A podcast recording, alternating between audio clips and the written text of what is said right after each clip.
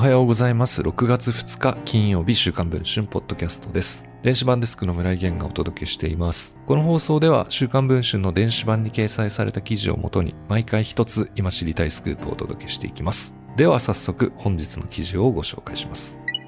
ジャニーズ事務所の創業者、ジャニー北川氏による性加害問題は収束の気配を見せていません。5月26日、ジャニーズ事務所はプレスリリースを発表しました。診療内科医の鴨下一郎元環境大臣が担当する心のケア相談窓口を設置。林誠元検事総長をトップとする外部専門家による再発防止特別チームを組むこと。その再発防止の提言を実行に移す社外取締役に WBC で侍ジャパンのヘッドコーチだった白井和幸氏ら3名が就任することが記されていました。しかし結局、桜井翔さんや中丸雄一さんなど一部のタレントが求めていた外部の有識者による第三者委員会の設置は見送られました。事務所が掲げる再発防止には何よりも過去の徹底的な検証が必要なはずであり、世間の納得を得られるような内容ではありませんでした。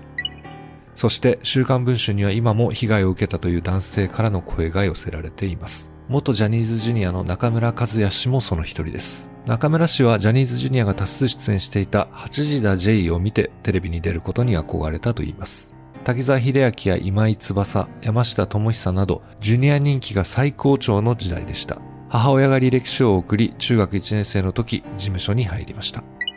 被害に遭ったのは2002年の10月19日。日付がはっきりしているのは、この日、東京ドームでタッキー翼のデビューを記念したコンサートがあったからです。中村氏も出演し、翌日も同じ公演があったため、ジャニー氏の自宅に泊まることになったといいます。その日は5人ほどが泊まっていたと記憶しているそうです。上の階の部屋で3人のジュニアと並んで寝ていた中村氏は真ん中に寝ていました。その深夜のことでした。足元の方から布団に入ってきて、すぐジャニーさんと分かりました。怖くて動けない、マッサージをされていたのかわからないですけど、こう振り返る中村氏はその日、性被害に遭いました。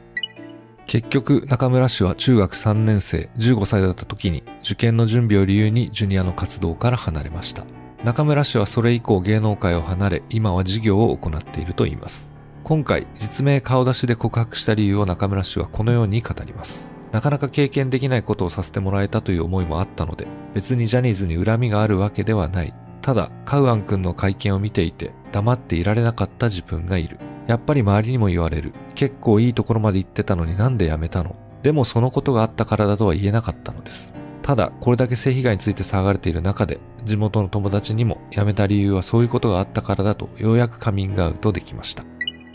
ジャニーズ事務所に中村氏の被害について事実確認を求めましたが、回答はありませんでした。記事の詳しい内容は、ぜひ週刊文春の電子版の方でご確認いただければと思います。それでは本日のポッドキャスト、この辺りで終わりたいと思います。